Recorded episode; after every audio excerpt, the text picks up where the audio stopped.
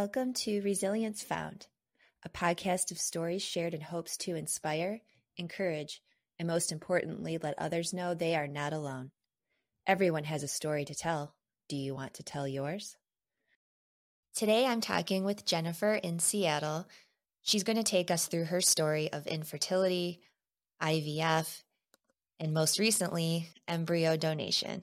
So, Jennifer, thank you so much for being here with us today. Thank you for having And- me. Yes, and your story is so fascinating, and I'm really excited to get this out there for folks to hear. Um, I think that there are listeners that may be considering going down a similar path and are really going to be excited and find find your story so helpful. So thank you so much. You're very welcome. And thank you for allowing this platform. I think that uh, infertility is something that needs to be talked about more. I want to open it up with you know you taking us to you know uh, when you first realized that Yeah, this was can going to be a struggle yes. So I, I want to start there. I mean, none of us think that this is going to be a struggle, right? We're kind of uh, terrified at a young age, like told that we're going to get pregnant if we don't try as hard as we can not to. Um, so this was definitely a shock for me. And where I come from, most people are having their kids in their late teens or early 20s. So the fact that I had waited until I was 30 to even start trying was uh, definitely out of the norm for where I come from. Um, so then when we started trying and nothing was happening, I immediately went to my doctor and said, I think, you know, I think something's wrong. Um, that we- we're not having any success. And I got the same runaround that I hear that a lot of people do, and that's, oh, it's totally normal. Uh, it can take up to a year, sometimes longer. It's totally normal. Don't worry about it. Don't worry about it. So you kind of sit on your hands. And, you know, unfortunately, this isn't something that we're taught about. We're again taught that it's going to be super simple to get pregnant. So be careful, but not what to do if you can't. So, yeah, we ended up waiting a year, an entire year before um, going to Google. I mean, we really didn't know what to do. So we found a couple, um, a couple uh, reproductive centers here in Seattle. Uh, and made an appointment. We really didn't know how to compare them or anything like that. Uh, so we made an initial appointment and met with a fertility doctor uh, who put us both through tests. It's very, very simple for the men, not so simple for the women. Uh, but it turned out that I have diminished ovarian reserve. Um, I don't, I think that my egg supply is that of somebody in their mid 40s. So they gave us about a 1% chance to conceive naturally, which Wow. was insanely shocking to me. Um, so they uh, they ruled out. They're like, you can try IUI. You try that, but we don't recommend it. We recommend going straight to IVF, which is not a cheap thing. It's really not. And that's when we started really looking into all of our different options with these clinics, uh, just to compare prices, because it runs around thirty thousand dollars, at least here in the Seattle area. Uh, which you know we don't just have lying around, so so um, we had to think that through figure out how we were going to come up with that money. But again, we thought, well, we have to go through IVF. It's got to be a guaranteed thing, like done deal, one and done, right? Like you go through all this, these medications, these injections, you go through egg retrieval, then you're going to have a baby at the end of it. right Long story short, on that, I went for my egg retrieval and ended up with no eggs. Well, They got nothing, which was completely devastating. So my egg quality um, was so bad that there was just nothing there. Um, so that was heartbreaking. Um, so you you went to the fertility doctors they said you don't have enough eggs we think you should do ivf yes. how long did that first cycle take like what was like the timeline like like how many months was this or was it just a quick here it is From the time that we uh, had our initial appointment until the time we started injections, I would say it would be it was around four to five months because we did go through a lot of testing, uh, a lot of testing just to see like are your your tubes open, um, do you have any polyps, like things like that. Just all these different types of tests, blood tests, genetic testing. Um, we ended up finding out that my husband and I are both carriers for this really nasty genetic disorder called SLO syndrome, um, which was also not fun. so, yeah, after we ended up with no eggs, um, we didn't really know where to turn. And I mentioned the genetic testing specifically because that's when I met our genetic counselor. Her name's Gina Davis. And she uh, has been an amazing resource. I still talk to her to this day. Um, she's been great. So she's the one who actually told me about embryo donation. I had no idea that it was even an option. And at that point, though, I wasn't ready to go down that path, you know? It's really hard to give up your genetics. Like, I don't know if that makes sense, but it's really, really, really hard. Um, yeah. Like, what did, I mean, how were you feeling when, I mean, I, I'm sure pretty devastated when they told you we didn't get any eggs. And that, and I guess that's something that they can't go back and try to do again. Well, you can. You just have to fork over thirty thousand more dollars. but they to- also told me that you know there's no guarantee the same thing won't happen again. So we had to weigh our options. And I mean, for me personally, I um, I grew up without a family. I was adopted. I had a foster family. Um, so for me, like this was like this was it. This was my chance to have my own genetic family. So it hit in a whole different way um, to do that. So um, yeah, I mean, was, how did that? How did that? I mean, what was like your initial and your husband's reaction? Um, you know, hearing the word donation. Yeah, it was uh, at that point. It was not something I was ready to fully accept. Um, just because you know, growing up and being that child that was not genetically connected, um, it it had a different feeling for me. So I wasn't ready yet. I wasn't at that point. We decided to look into donor eggs. I was fine with giving up my genetics at that point, uh, but I still wanted our child to have, you know, at least one of our DNA to feel connected to one of us because I was putting my own experience on this child that doesn't even exist yet.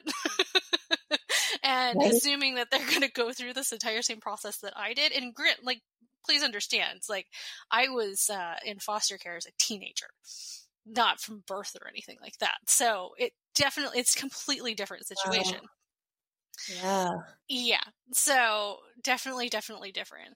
So we decided to try uh, donor eggs and uh, but even that is really expensive. So it's about fifteen thousand dollars for a batch of six eggs.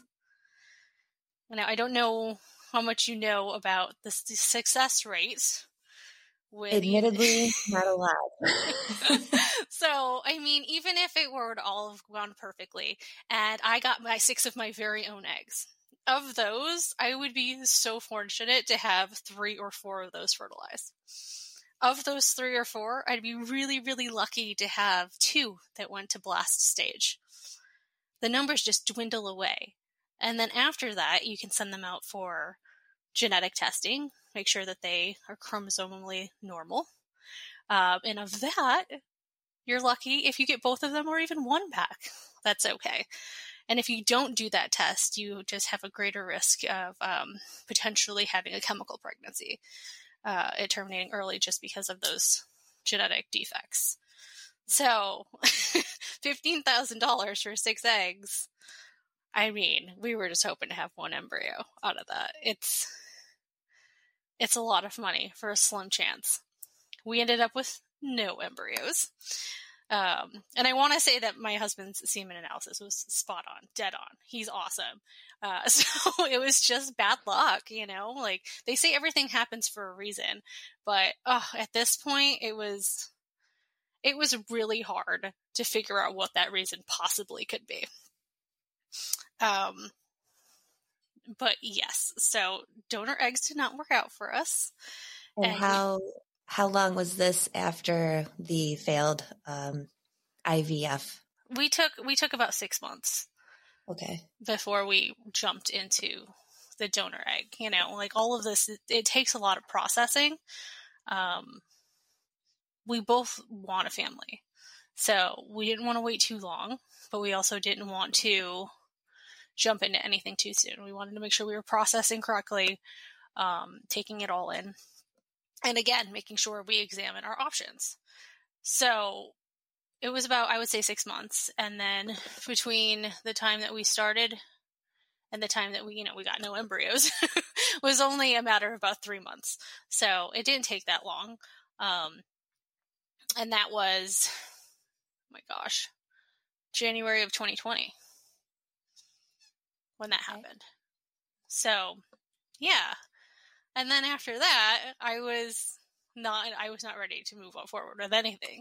I mean, well, it, there was a pandemic. There was, all, but yeah, I mean, pandemic, sure, absolutely, but mentally, emotionally, mm-hmm. financially, I just I couldn't do it. I was just like, this isn't meant to be. Like, this isn't going to happen. So I need to process, and I need to get used to the idea that I'm not going to have kids. It's just not going to happen. So so you were feeling defeated. Completely. Completely I mean, probably a, defeated. A light way of putting it, I'm sure. But yeah. Um, I would think there's a lot of different emotions through something, through that heavy of a disappointment. Yes, definitely was. Um, I ended up, excuse me, my voice is all cracking now. Uh, I ended up speaking to uh, a counselor about it, just you know, want again making sure I'm processing everything correctly, um, and I don't remember when it was honestly, but between sometime between February and June, um, Gina had just reached back out to me just to see how everything was going and all of that, and so I let her know. And she let me know about this um, organization that she was starting with a couple other people who you know, knew about embryo donation, were involved in it in some way, called Empower Donation. Okay. And it just happened to be good timing. I told her what happened and, you know, she apologized and said, you know, you really should think about looking into donor embryos. She had donated her embryos um, at one point, and for those of you not familiar with embryo donation, people who go through IVF, some of them are extremely lucky. They end up with 40 eggs and 20 embryos. they, oh. they hit the jackpot, right? So it's not always doom and gloom. It's not always bad luck. Some people really like they knock it out of the park. And you end up with 20 embryos. I mean, you could have 20 kids, like you could, but most people don't want that.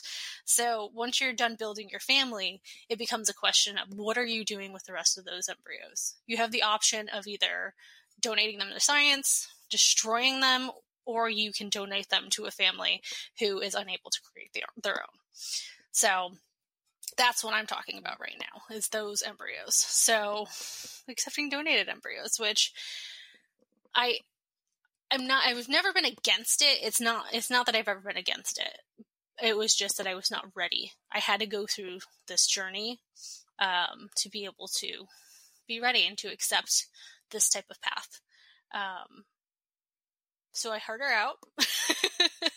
I, we talked about it at length. Um, and I started doing research and I started looking into different clinics and I started to decide what is important for me that my kids have as far as information and you know even genetics you know like how am i going to pick these donors you know so how you said you had to be in the place and how did you know deep down that you were i mean you had you know, I want to acknowledge that you have been through some tough things already. How did you kind of come to that place where you said, okay, this is something that I think I want to do? That's a great question. So I had to think to myself, what was the most important thing that I wanted out of this? Was it to have my own genetic family, or was it to have a family? was it to have kids? So I came to the realization that I really just wanted, I wanted that family.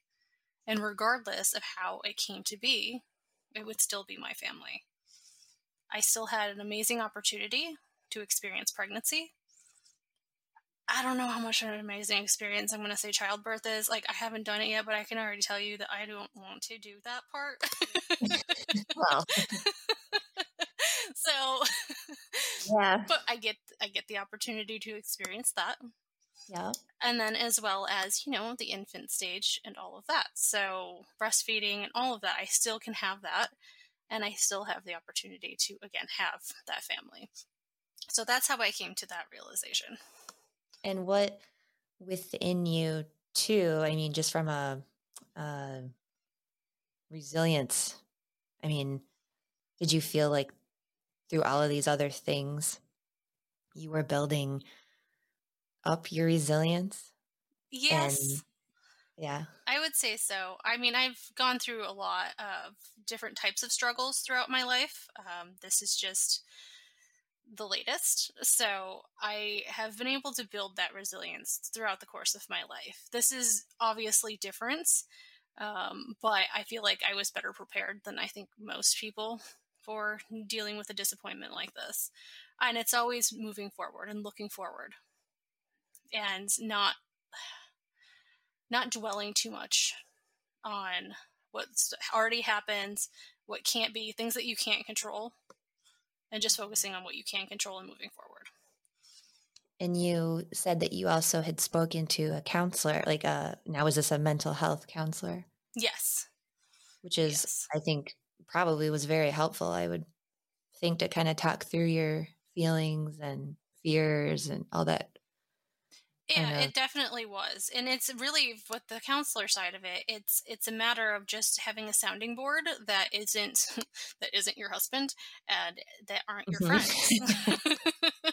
So really that's the whole benefit in my mind of a counselor is uh, you know just getting the unbiased feedback on how you're processing it and making sure that you're doing it correctly. No i think that was um, very I probably, um, you know, a lot of people aren't always willing to do that. So I think that was a very uh, brave choice you made, you know, to to do that to make sure that you were taking care of you through something like this. Yeah, we kind of get lost on that a little bit. yes. Always moving yes. forward, waiting for that end result. We forget to take care of ourselves. Um, so when when you started looking at the embryo transfer. So, how does that work? I mean, can you kind of, for our listeners, spell out? I mean, is it like, how do you even go about choosing that? Or what's that? What does it look? What does that process look like? That was that was probably the hardest part is like really wrapping your head around it. So I spent a lot of time looking into different clinics embryo donation programs, and I learned that a lot of them where all of most of them seem to be anonymous. You don't really have uh, any connection with the donors themselves. A lot of them really didn't give you any information at all. It was just like, here you go. It's this is a Caucasian embryo. Good luck. and I realized that I I wanted to make sure that my kids were set up with as much information as they have when they get older and they start having questions. So I started, I made a checklist for myself. I was like, these are the things that I think that they're going to want to have. So, in that, it was medical history of both donors, it was ancestry. Like, what's the breakdown of the donors? You know, it's just nice okay. to know where you come from. Sure. And then from that, I wanted to make sure that I could at least try to give them a genetic sibling, somebody that they were connected with genetically. Okay. So that if they do decide to go down the path of where did I come from, who are my donors, they could do that with somebody. Now, they may not want to. They may want one, not ever question it, or two, decide it's something they want to do on their own, but at least they have options. So knowing that those were my criteria became made it very hard to find a clinic that actually, you know, provided all of that. I ended up at a clinic in New Jersey called RMA Basking Ridge, uh, who were able to meet all of those. they were able to give me four embryos, all tested for chromosomal um, abnormalities. They were all perfect grade. I knew the genders of them. They had medical history and ancestry history. They had all of it. The one thing they didn't have, and it's something that I find that a lot of couples focus on, was the egg donor was not a match for me. And when I say that, I mean physical characteristics. A lot of people, when they go through this process, they want to find donors that are as close a match to them as possible. When you say to them, like meaning to um, the couple that's going through the process. So, like my husband and I. So, we would want to find a donor where the egg donor matched to me, char- physical characteristics, um, ah, okay. ancestry. Okay. Yeah. And with him, same thing. This okay. batch that we got was perfect in every way, including the match for my husband. Ancestry, physical characteristics, all of that. But the female donor was not. So the female donor um, uh, is Brazilian Italian, and I'm Irish British. okay. So very, very different. yes. but that's okay. You know what I mean? Every other aspect of that was perfect. So we really, I felt, hit it out of the park with and finding a match. Did you physically have to go to New Jersey to get the embryos, or how does that work? Yeah, they hold all they hold the embryos there. Okay. Uh, you pay a storage fee. I was able to do all of my monitoring and testing and all of the things that they require here in Seattle. And then when it came time for the actual transfer, my husband and I flew to New Jersey and we did the transfer. Okay. Yeah. And I'm assuming nobody really helps you or do they with I mean, or did you just kind of have to call around to all these different places? And... I did. I actually okay. did. I was actually speaking with somebody. The great thing about infertility is that the community is enormous. And if you just look, you can find so much support. So I've actually been speaking with this one woman who told me that when she started her journey, she went and found an IVF counselor. Like somebody okay. who would help her go through this entire process, which I didn't know it was a thing. Hmm, so I didn't either. I, I only learned about that recently. So this person apparently will go and they will help you call around. They know the right questions to ask based on what you are trying to achieve and can help educate you. I did not know that that was an option. So yeah, I did this all by myself. Wow. Yeah, I do wish that I did have somebody like that and I knew all of my options up front because I might have, you know what I mean? Like I might have chose a different path and I don't want to focus on financial on this too much because obviously there's so much more involved here emotionally. Um, but right. the difference in cost between IVF and embryo donation is extreme. So I believe, so like I said, the um, IVF process for us was around thirty thousand. Embryo donation was around five. Okay. So it's a it's big a jump. It's a little bit. It's a little bit. I don't regret anything. I really do think that, you know, I ha- I had to go through the journey uh, to get to where I am now. But it would have been really good information to have. So when you're in New Jersey, you get the embryos. Then what? Like what happens next? So before you get there, I mean, I already knew the genders and stuff. So they got they asked me like, "Do you want to know? Like, do you want to pick?" And that's not something I ever wrapped my head around. So I mean, I was like, you know what? I've had no control over any of this process so far. Yeah, you know what? I want to pick. I'm going to pick the gender. So I chose uh, a male. So I got there, and it's just the same as any transfer, really. I mean, it was all done in an hour. it was so quick. But COVID, so my husband couldn't come in. So now okay. it's a big joke that I got pregnant while he was sat in the parking lot. So that's fun. but yeah, it's a standard uh, transfer process. It's really it was nothing out of the ordinary except for the fact that we had to fly to New Jersey. And then you come back to Seattle, and then you just start seeing your doctor here again. And yeah, they, well, you still have to do the outside monitoring bit because okay. they still monitor you. You do your dreaded two week wait. You go in for your first beta, and you hope it's over 200 or 100 it's 100 sorry. And then i've already forgotten everything it's insane. Uh, and then you know you go back a couple days later and hope that that number has doubled.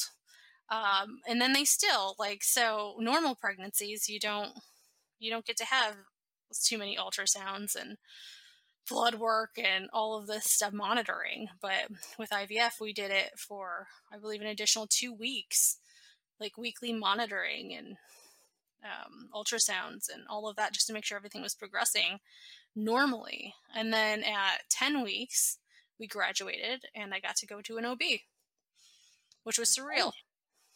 I bet. Completely. And how did you, I mean, how did you feel seeing that first ultrasound? Terrified. because honestly, like nothing's ever gone through this whole process. It's been three years. Okay. Nothing has gone right. Not one thing. So I was just like, all right, well, you want to hope for the best. I'm usually a worst case scenario person, I will admit that. But I got nervous, you know. I kept thinking, when is the other shoe going to drop? Right. And I think I felt that way until I was out of my first trimester. And even now, I mean, infertility PTSD is a real thing. Um, just because you're pregnant doesn't mean the infertility piece of this goes away. It doesn't. So I've continued to talk to people. I have an amazing network of people that I can connect with about this. Um, but yeah, it's one day at a time. Can you tell us? I mean, where so where are you at now? Oh, right. life. so we're right all now, wanting to know. I am. I'm 25 weeks pregnant now. Um, due June 18th. Um, yeah, I mean, it's still completely surreal. I can feel him moving in there, which is really weird. Um, I am so grateful every day that embryo donation was an option and that it worked.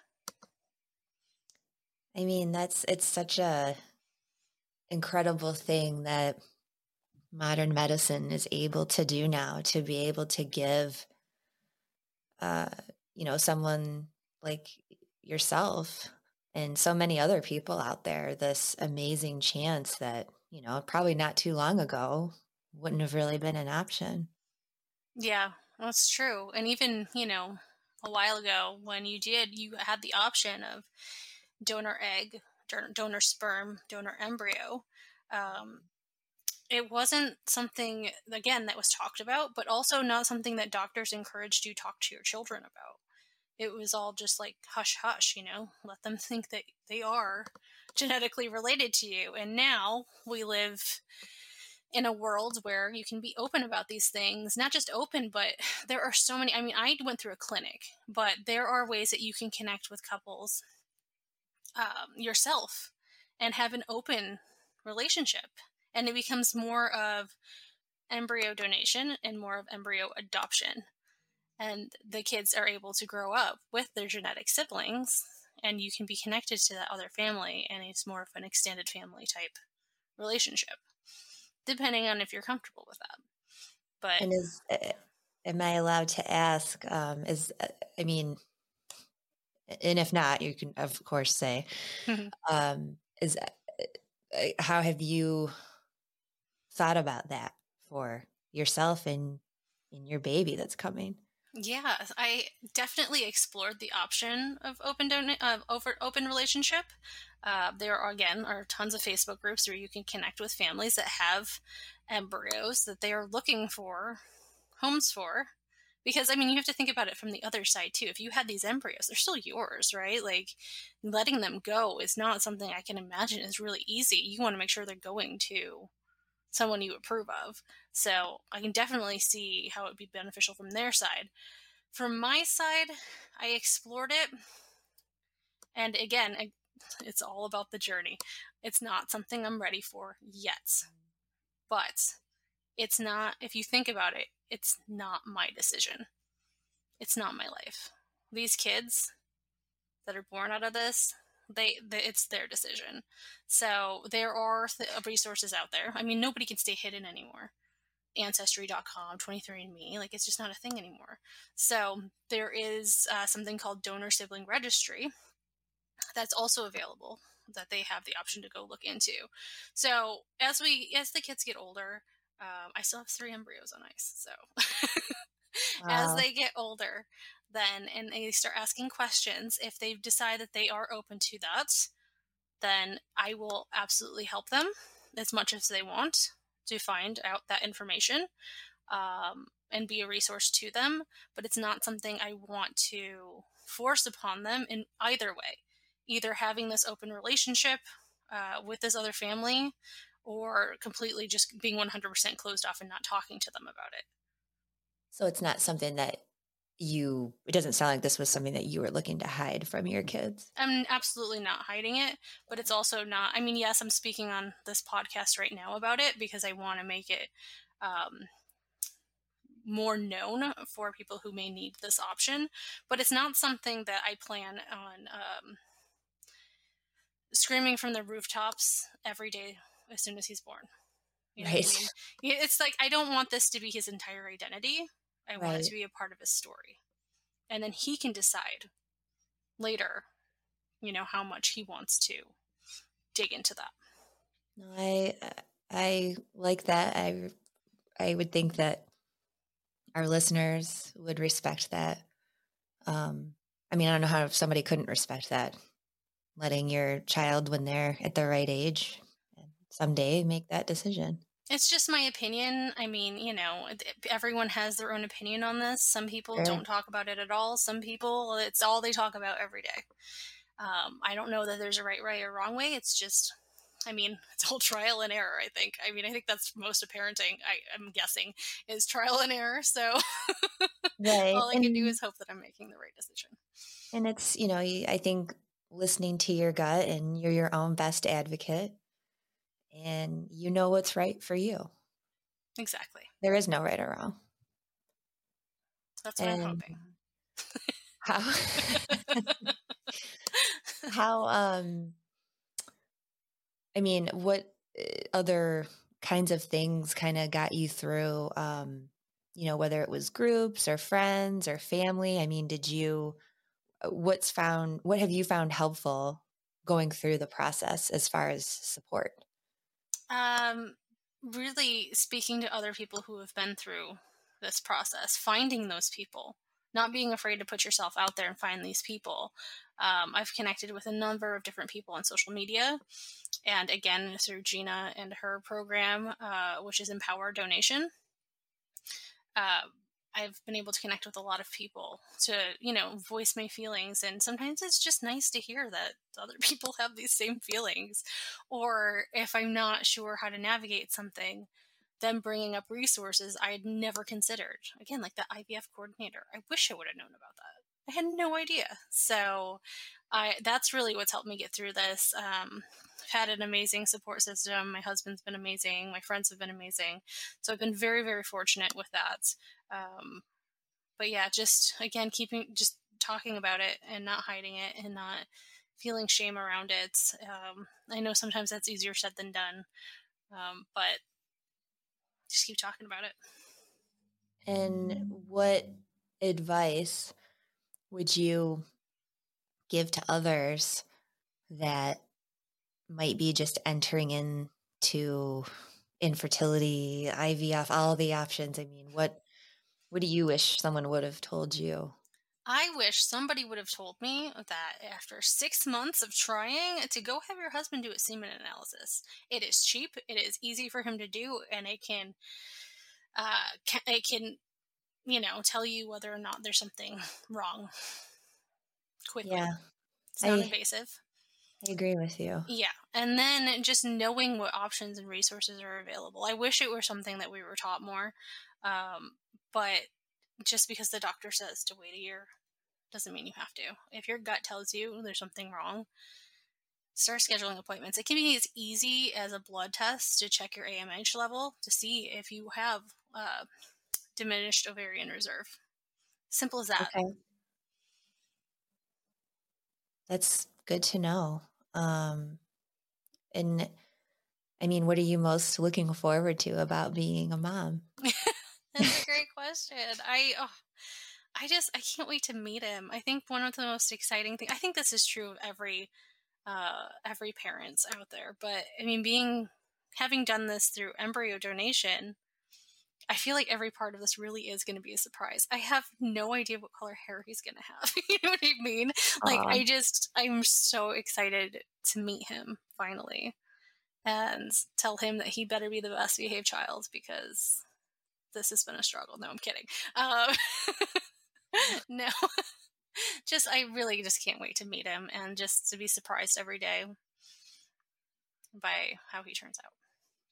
You know, your story in uh, this journey that you've been through is so fascinating. And, um, you know, I couldn't help thinking earlier, you know, when you touched on the fact that you, um, you said, you know, I've been through foster care and adoption and, um, you know, I really wanted my own genetic family. It's not the way it's turned out, but yet it's almost like I'm trying to think how to articulate this. Um, it's just like so meaningful the way it has turned out because you've been through what you've been through. And now for this baby, I think that's going to make you that much more of a better mother to him. I hope so. It does make sense. I hope so. I hope that I'll be able to help him navigate through some of the feelings that he may feel, um, and for him to understand that there's nothing wrong with you know being curious about where you come from. That's not disrespectful to me or my husband in any way, um, but also being able to help him figure that, those pieces out. You know, find those puzzle pieces and explore different areas that he's from and finding his genetic siblings. So that's the thing is like he could have genetic siblings out there. Um, the cohort. So we got four embryos. There are three other ones out there. So he could have other siblings. It's really amazing. Mm-hmm. He's going to have a very unique story when he's grow when he grows up. You know, we all do, right? Mm-hmm. Exactly. One way or another. And I know uh, earlier, right before we started recording, you had mentioned that there is an event you wanted to mention about this weekend. Yes, thank you so much for that. So, Empower Donation is having a live webinar this Saturday.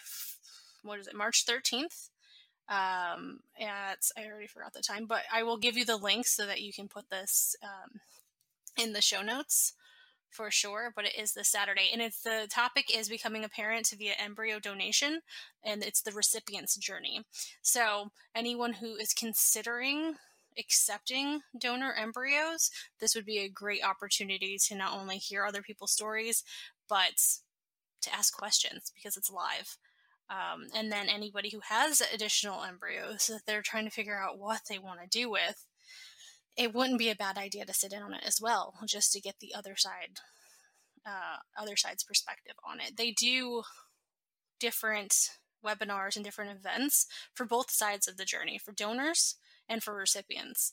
So I would definitely keep an eye on their Instagram page and their Facebook page, or go to empowerdonation.com uh, and you can find out more. That's great. And thank you for sharing that. I will be sure to put that in the episode notes along with any other uh, resources that um, you'd like to share. We'll definitely have those in there. I'd be happy to. Thank you. I'll provide those. And with that, I just want to thank you for being our guest today, um, for sharing your amazing story and gosh, just all the things you've been through and um, that you have this amazing baby boy coming in June and it's just such a just such an I know I've said fascinating, but it really is. It's a fascinating and remarkable story, and I'm so grateful that you um, put this out there today. And if it helps just one person listening, then that's that's perfect. That's all we ask for. That's all any of us can ask for. I appreciate you allowing me to come on to tell my story. It's been great. Thank you very much.